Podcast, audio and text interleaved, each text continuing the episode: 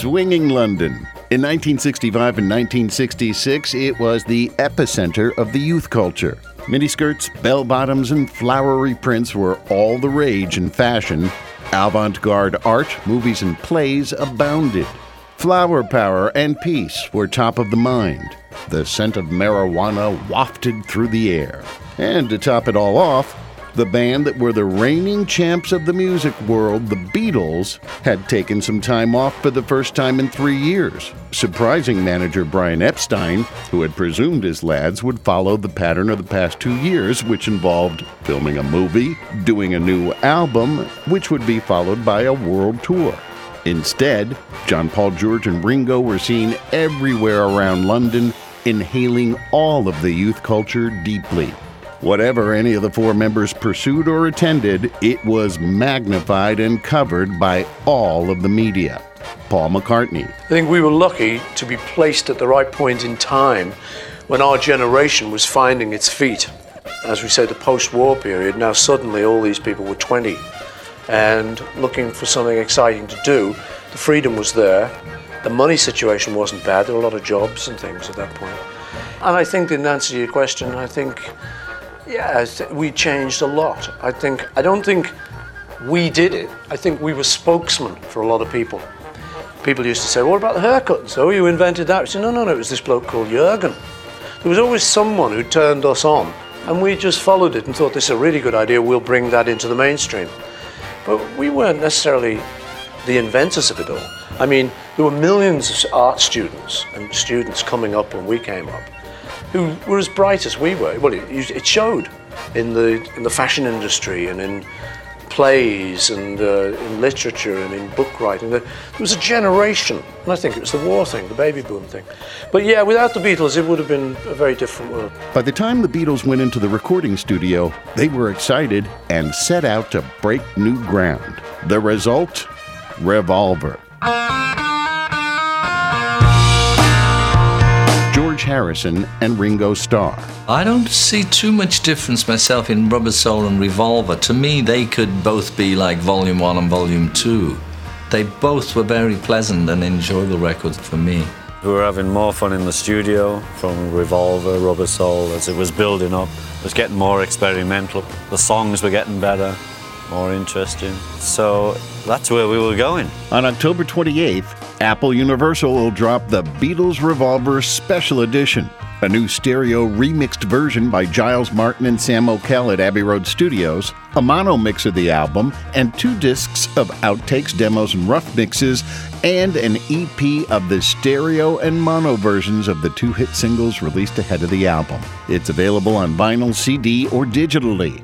In the deluxe set, you get a stellar 100 plus page book featuring many rare photos, a new Klaus Voormann graphic novel about making the album's cover, and in depth descriptions of the songs on the sets. Hi, I'm Dan Neer. Over the next hour, we'll play you as many songs from this masterwork as we can fit in, along with interviews from Paul McCartney, Ringo Starr, the late John Lennon, George Harrison, and George Martin, and his son, Giles Martin. Welcome to the Beatles Revolver Special Edition, All Access. I was alone, I took a ride, I didn't know what I would find there. Another road where maybe I could see another kind of mind there. Ooh, then I suddenly see you. Ooh, did I tell you I need you every single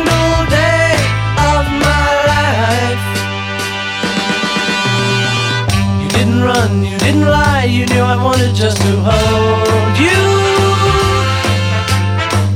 And had you gone, you knew in time we'd meet again, for I had told you.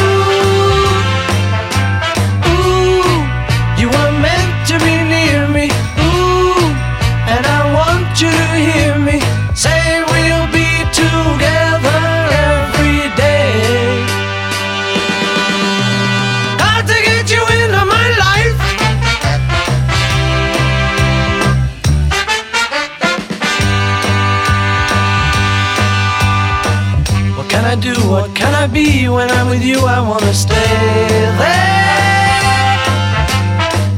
If I'm true, I'll never leave, and if I do I know the way there? Ooh, and I suddenly see you. Ooh, did I tell you I need you every single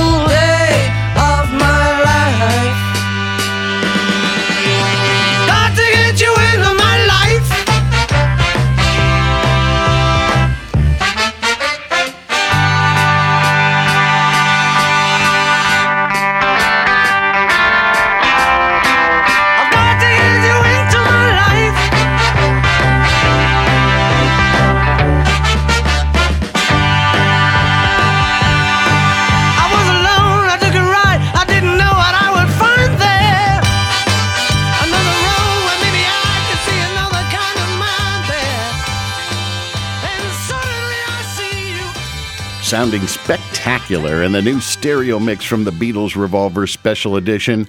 That's got to get you into my life. It was the first time the Beatles had used horns on a song.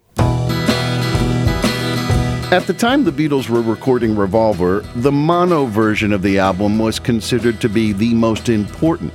The stereo mix was almost an afterthought. They only had a couple of four track machines as well, so Giles Martin, without getting too technical, how were you able to make such a magical stereo mix? if you want to mix that, if you want to go back there, because it was mono coming out of one speaker, it didn't make a difference. But if you want to have a sound field, so you want the drums to be in the middle, the guitar to be on the right hand side, you can't separate those. You can't do that. So you've listened to Revolver, the stereo Revolver, quite often you'll hear all the band in one side. How to demix it is a bit like um, if you imagine giving a cake and say, Can I just have the flour, eggs, milk, and sugar and butter given back to me? You'd think that'd be impossible, but that's essentially what we're doing here. And it's incredible how it's done, and it's done with this incredible team run by Peter Jackson, the famous director in New Zealand. The songwriters all took leaps forward for Revolver. Here's Ringo as to some of the reasons. Our whole attitude was changing. Um, we'd grown up a little. I think Grass was really influential in a lot of our changes, especially with, with the writers, you know. So because they were writing different stuff, uh, we were playing differently. We were all, you know, expanding in, in all areas of our life, you know, opening up to a lot of different attitudes.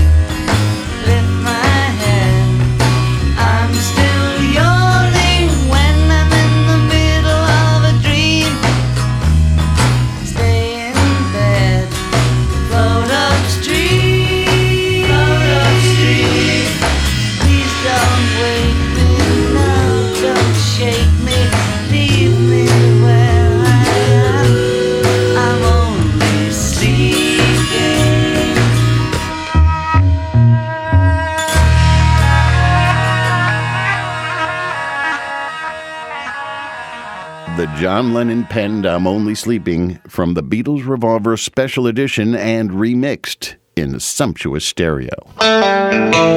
For the first time, George Harrison placed three songs that he wrote on Revolver, including the album's opener, Taxman. After working relentlessly for years and becoming the biggest band in the world, the Beatles had a crushing realization in 1966. Well, that was the point where you discover you're not actually, you know, you're paying more money to the tax man than you are, you know, you get so happy that you finally started earning money. And then you find out that, I mean, in those days we paid 19 shillings and sixpence out of every pound. You know, that's when there was 20 shillings in a pound, and that was with super tax and surtax and tax tax and stuff. And, you know, it was ridiculous, uh, you know, a heavy penalty to pay for, for making money. Even though Taxman is a George Harrison composition, he did not play lead guitar on the song. That job fell to Paul McCartney. I did play some lead on, on the Beatles records. Taxman, I played the solo on Taxman. Because I was into like Hendrix, and the guys hadn't heard Jimi. And I used to know John Mayall quite well, and Eric had played in his band. And John Mayall was the kind of guy you'd go round to his house late at night, you know, after the clubs or after a concert and stuff. He's like a DJ. He sits you down, he gives you a drink. He said, just settle down and relax. I'm going to play you something. And he goes over to his, you know, he's just popping on these blues things. He says, Have you heard B.B. King? And I hadn't at the time. This was quite a long time ago. He says, Check this out. And there's BB singing and playing, and all these chicks screaming. Early BB King stuff, and it's great. I was blown away. And then he said, "Now listen to this guy who's just was in my band. He's he's left. He's going into another band called Cream. He played me some early Eric, you know, sensational stuff. I go, so is that guitar? It sounded like a, a violin. Some of that early feedback stuff. And he's saying, yeah, you know, that's it. So I immediately went down the guitar shop and kind of bought a guitar, totally got into feedback and everything. And at the time, I think George wasn't into that. He got into it later, but the time, it was me if we wanted sort of feedbacky kind of stuff. So uh, Taxman I did, and um, a few things like that. Some of the just the, the, the nutty stuff I played. Let me tell you how it will be. There's one for you, 19 for me. Cause I'm the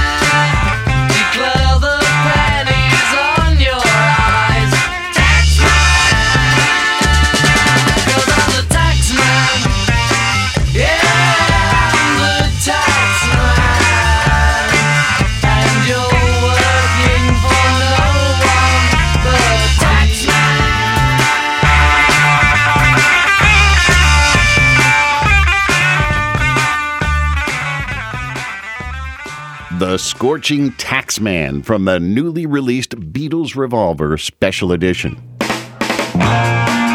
The first single released months before the whole Revolver album dropped was John Lennon's Rain. As the band's vision for their music expanded, they leaned heavily on their longtime producer, George Martin. As far as their musical creativity was concerned, they were becoming more and more productive, and the work they were giving me was much more interesting. They were finding new frontiers all the time. They were getting more and more interested in unusual sounds, and um, uh, yes, I mean, they're- were trying out new instruments and always coming to me saying, "What what ideas have you got for this?" You know. Um, yesterday had been a breakthrough. We'd used first time we'd ever used other instrumentalists on the on the records. The only person who had ever played with them before was me, and now we had a group of other musicians. And their ideas now were beginning to become much more potent in the studio, and they would start telling me what they wanted, and they would start um, pressing me for more ideas and more ways of translating those ideas into reality. Paul McCartney, John Lennon, and Ringo Starr. One day, uh, tape op got a tape on backwards. He went to play it, and it. Bloody hell! That's the first record with backwards music on it. Before Hendrix, before The Who. Cherish now is near of near of Musically, I felt we were progressing in leaps and bounds. Some of the stuff on this and the Rubber Soul album was brilliant, was nothing like it. Not only did Rain feature backwards vocals, it was recorded fast so that they could then slow it down to add a more surrealistic feeling. On the new Revolver Special Edition collection, you can find the original fast version. Now, here's a taste of that, followed by the finished masterpiece.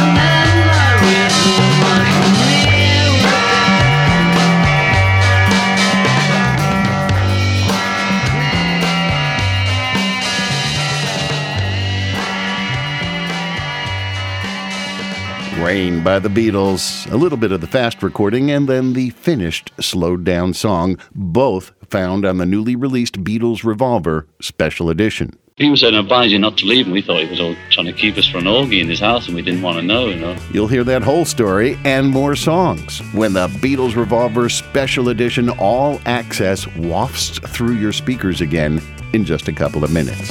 You tell me that you've got the thing you want, and your bird can sing, but you don't get me. You don't get me.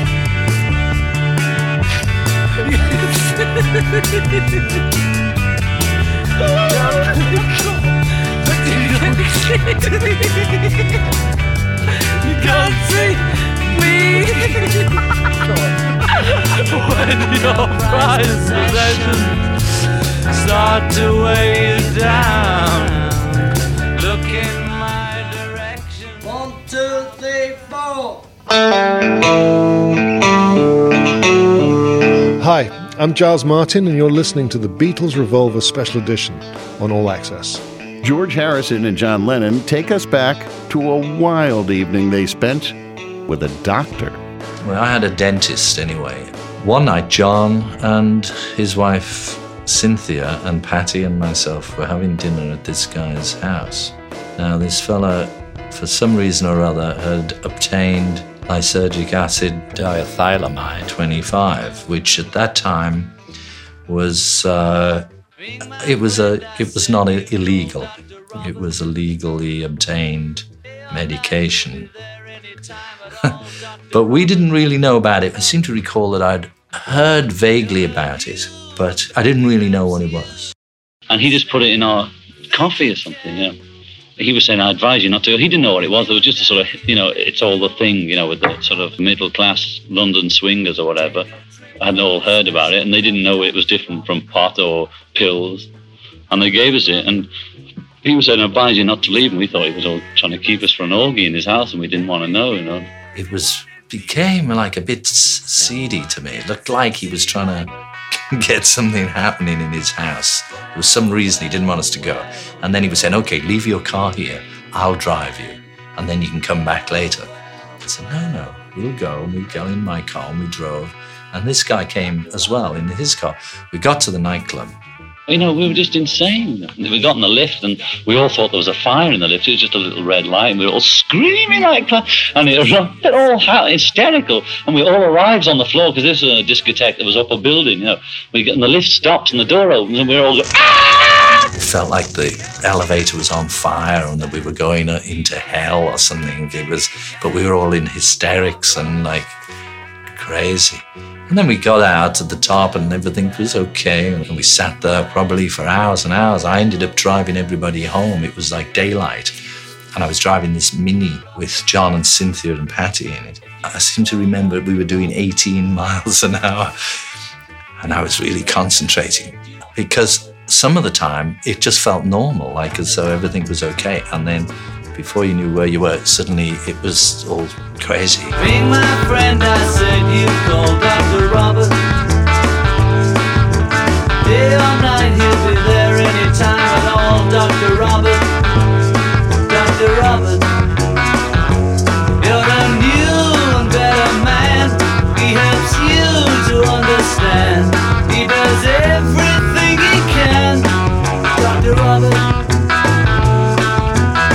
If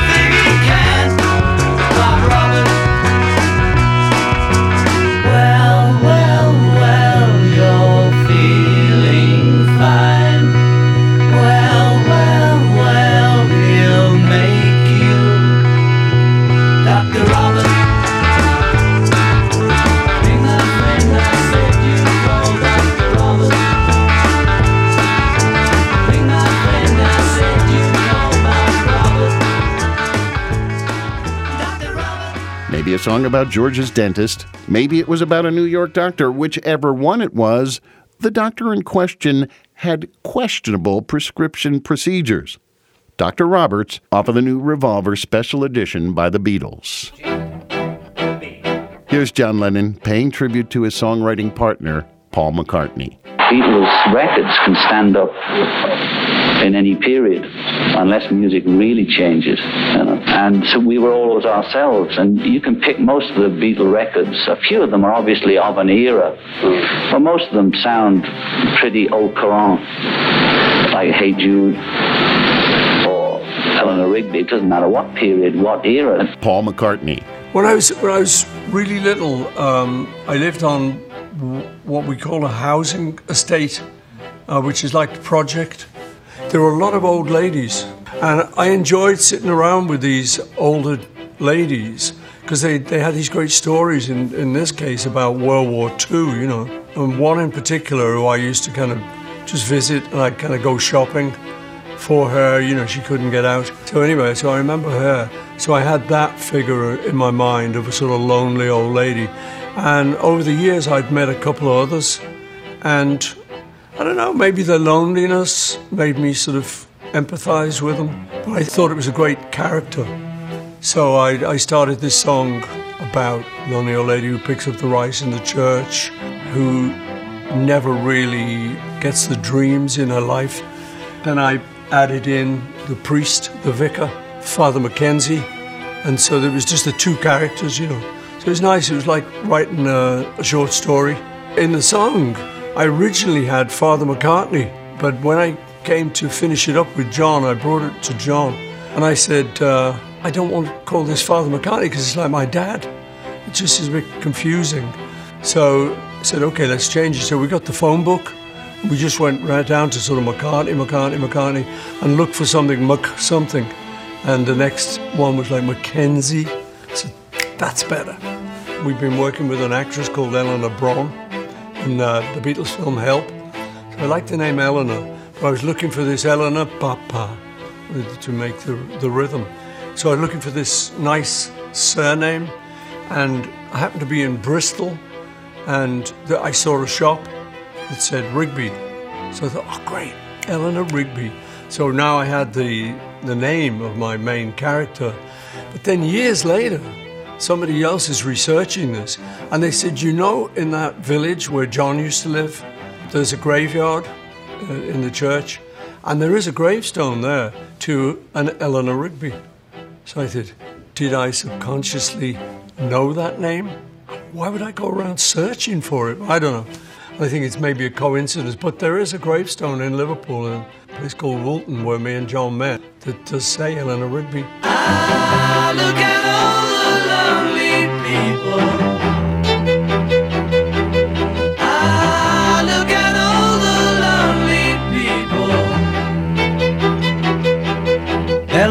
Rigby picks up the rice in the church where a wedding has been. Lives in a dream, waits at the window, wearing the face that she keeps in a jar by the door. Who is it for? All the lonely people. Where do they all come from? All the lonely people. Where do they all belong? Father Mackenzie, writing the words of a sermon that no one will hear. No one comes near, look at him working, darning his socks in the night when there's nobody there. What does he care? All the lonely people, where do they all come from? All the lonely people, where do they all belong?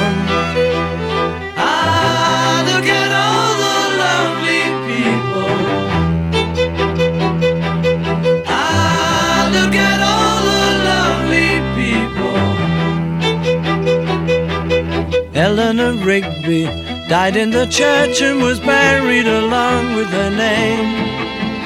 Nobody came, Father Mackenzie, wiping the dirt from his hands as he walks from the grave.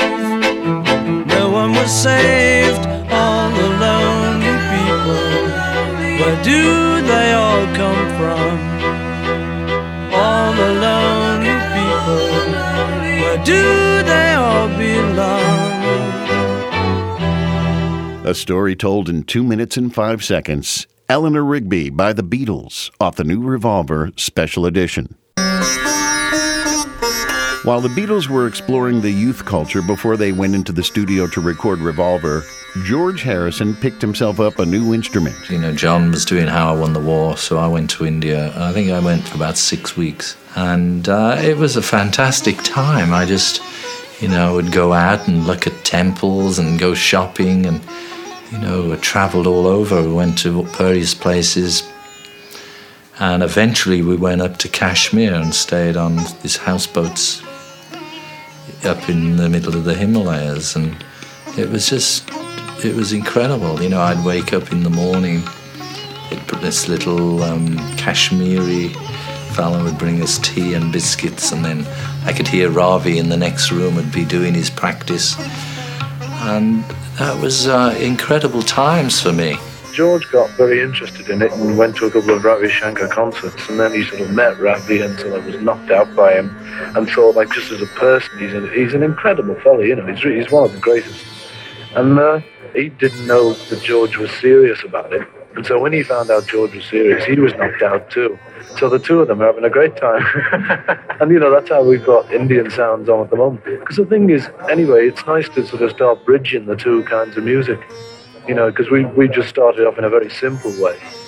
And then this album's got a bit better. I mean, it's a little bit more like Indian music. And it helps people to understand it too, because it's very, it's very hard at first to understand, yeah. But once you get into it, it's the greatest.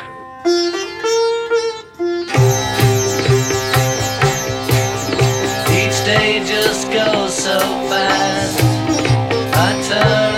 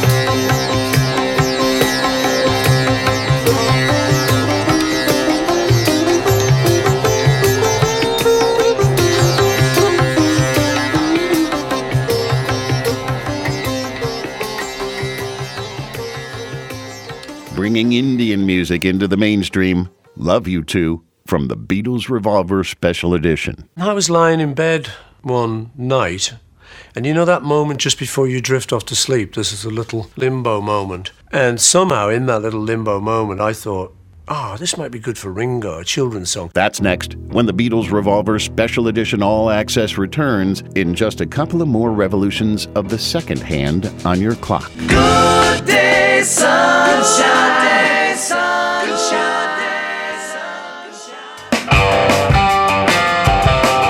Thank you for rejoining our unveiling of the Beatles Revolver Special Edition All Access. I'm Dan Neer. Right after Revolver was released, the Beatles started a world tour that turned out to be their last. There were many reasons why they stopped playing live. One of them was it was getting dangerous and scary. George Martin. All along this time, there were also death threats they were getting. I mean, it wasn't long since President Kennedy had been assassinated. And I remember going to one of their concerts at the Red Rock Stadium, uh, where I climbed up on one of the gantries overlooking the stage with Brian and looked down at the boys below me during the during the performance. And the amphitheatre of Red Rocks is such that you could have a sniper on the hill, could pick off any of those fellows at any time, no problem. And I was very aware of this. And so was Brian, and so were the boys. Paul McCartney and George Harrison. The close harmonies on things like uh, Paperback Writer and Nowhere Man were uh, very hard to do on stage because you're just empty and there was no sort of guitar notes to take it Well, off. we had um, eight track by then. I think that was the problem, and so we Yeah. would had the luxury of double tracking, and then also we were trying to compete with the Beach Boys and Pet Sounds and all that. I think it was around that time. Mm. When was Pet Sounds? It was all that. La, la, la, la, la. Yeah, We used to so do that all sort of our very voices were really like double track. Paperback Writer. Paperback. Yeah, that's where it goes. And, you know, there was no way doing it on stage really. Paperback You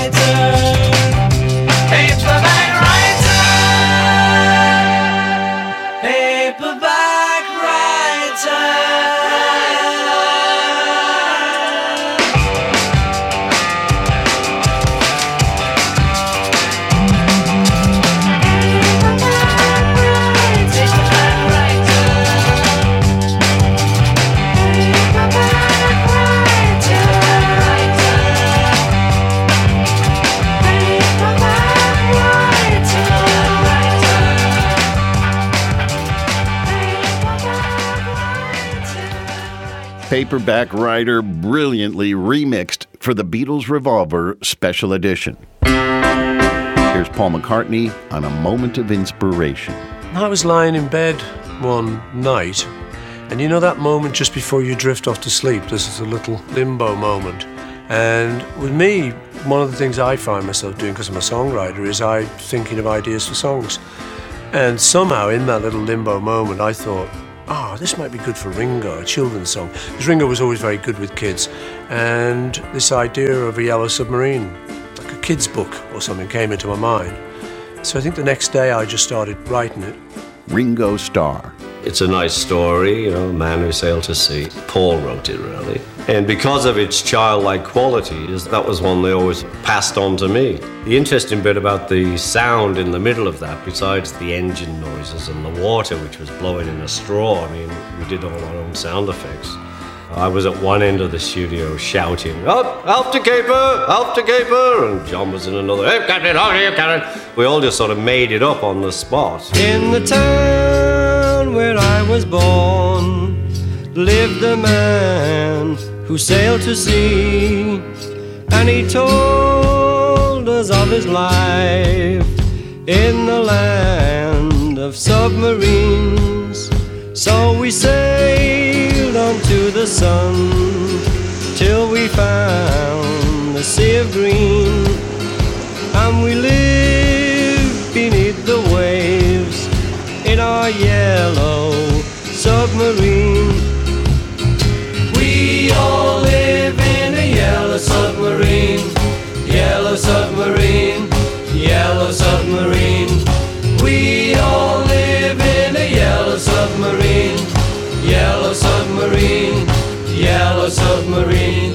Friends are all aboard.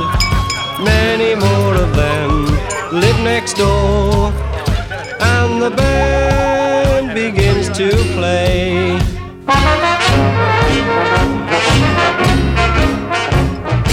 We all live in a yellow submarine, yellow submarine, yellow submarine. We all live in a yellow submarine, yellow submarine, yellow submarine.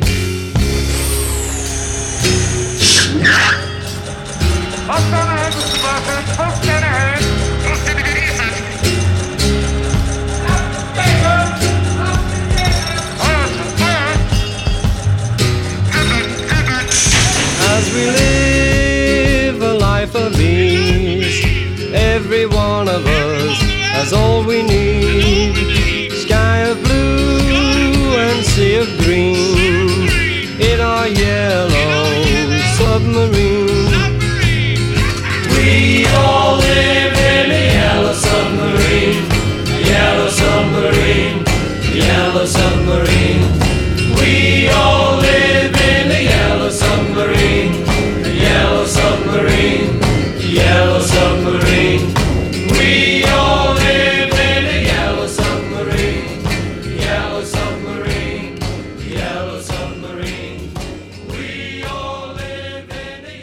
Surfacing off the Beatles Revolver Special Edition, Yellow Submarine. Producer George Martin and John Lennon. It was on Revolver that, of course, we have the track Tomorrow Never Knows, which was uh, a great innovation. That's me in my uh, Tibetan Book of the Dead period. So I gave it a throwaway title because I was a bit self-conscious about the lyrics of Tomorrow Never Knows. So I took one of Ringo's malapropisms, which was like Hard Day's Night, to take the edge off the heavy philosophical lyrics. Paul McCartney. John came up with the lyrics to it, and he'd just been reading Tibetan Book of the Dead, and he want, he was dead impressed by it, you know. And uh, he decided that he'd um, write the song, and we only had one verse. I think we stretched it to sort of two verses, and we couldn't think of any more words because we'd sort of said it all what we wanted to say in about two verses. So we had to try and work out how to sort of do it and how to make it different. So I decided to do some of those those loops that I'd been doing on my home tape recorder, and they're just tape loops. So I just took along a, a bag full of six tape loops to the session, and we just tried them and mixed them in and brought them in in those places. And so, uh, so I suppose it was sort of vaguely my idea, that bit of it. In fact, I think actually at the moment that is what we want to do. What we did, what we've done on Revolver. If we did all, a whole album of them, then uh, we'd be doing what like the people who do electronic music do. They go too far out too suddenly, and no one stays with them. Everyone else is left behind because they're miles out ahead. But in fact, what we've tried to do is like do the last album, Rubber Soul, a bit more towards that, then this one a bit more, and the next one should be a bit more. And if people stay with us, you know, it's great. Turn off your mind, relax and float downstream. It is not dying.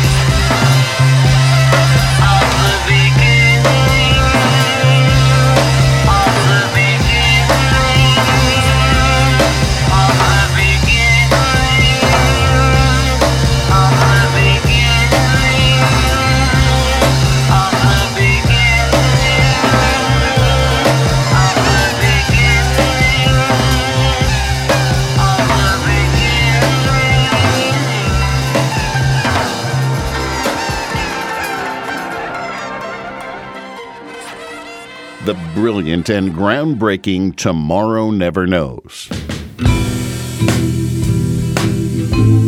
Unfortunately, that's the last song we have time for on our all access journey through the Beatles Revolver Special Edition. But before we go, a couple of last words. First, the producer and remixer of the new special edition, Giles Martin. I just have the four of them. And I have, well, there's two Beatles. And so they have the biggest say, as they should do. You Ringo and Paul would have the biggest say. Um, Olivia and Dhani Harrison have a great attention to, to George's songs. And Sean and Yoko have a big say in the whole package. They, they're all involved in everything. There's a trust that they have, which I don't take for granted. And, and I put a lot of heart and soul into this. I mean, we talk about technology, but it's not about technology, it's how the music makes you feel. And it's understanding what they were trying to achieve. And, you know, Paul's very good at that, for instance. Paul will say, you know, this is what we're trying to do. And we'll talk about it. But it's not a problem. We have a momentum with this, and everyone wants the best, and there's no difficulties in trying to get that. Paul McCartney. So we were lucky, we were excited. I think the chemistry of the four of us was very special. I think it's, I always think of it as four corners of a square. You couldn't do without any corner. You know, people will sort of say, well, Ringo was just a drummer. He was much more than that. Still is to this day. Very witty, very clever guy. No education whatsoever. Went to school for about three or four days, I think. He was ill when he was a kid. George was a huge influence. I've seen books sort of saying, oh, George Harrison standing around with his plectrum in his hand waiting for a solo. That's not it. He was much more involved. We were all of us much more involved. The Beatles made the Beatles what it was by being those four personalities. It wasn't just John, it wasn't just me. Uh, John and I obviously were the songwriters, except when George started to write really great things, he wrote, he wrote uh, Frank Sinatra's favourite Lennon McCartney song. He introduced it like that. My favourite Lennon McCartney. Hey Frank, no, it's a Harrison. You can get your favorite version of the Beatles Revolver Special Edition wherever you buy music. The Beatles Revolver Special Edition All Access was written and produced in New Jersey by Neer Perfect Productions for Apple Universal, all rights reserved. No portion may be used without the written permission of the producers. Special thanks to Paul McCartney and all at MPL, Ringo Starr and Elizabeth Freund, Olivia and Dhani Harrison, Yoko Ono and Sean Lennon, and Jamie Hartley from UME. I'm Dan Neer. Thanks for listening.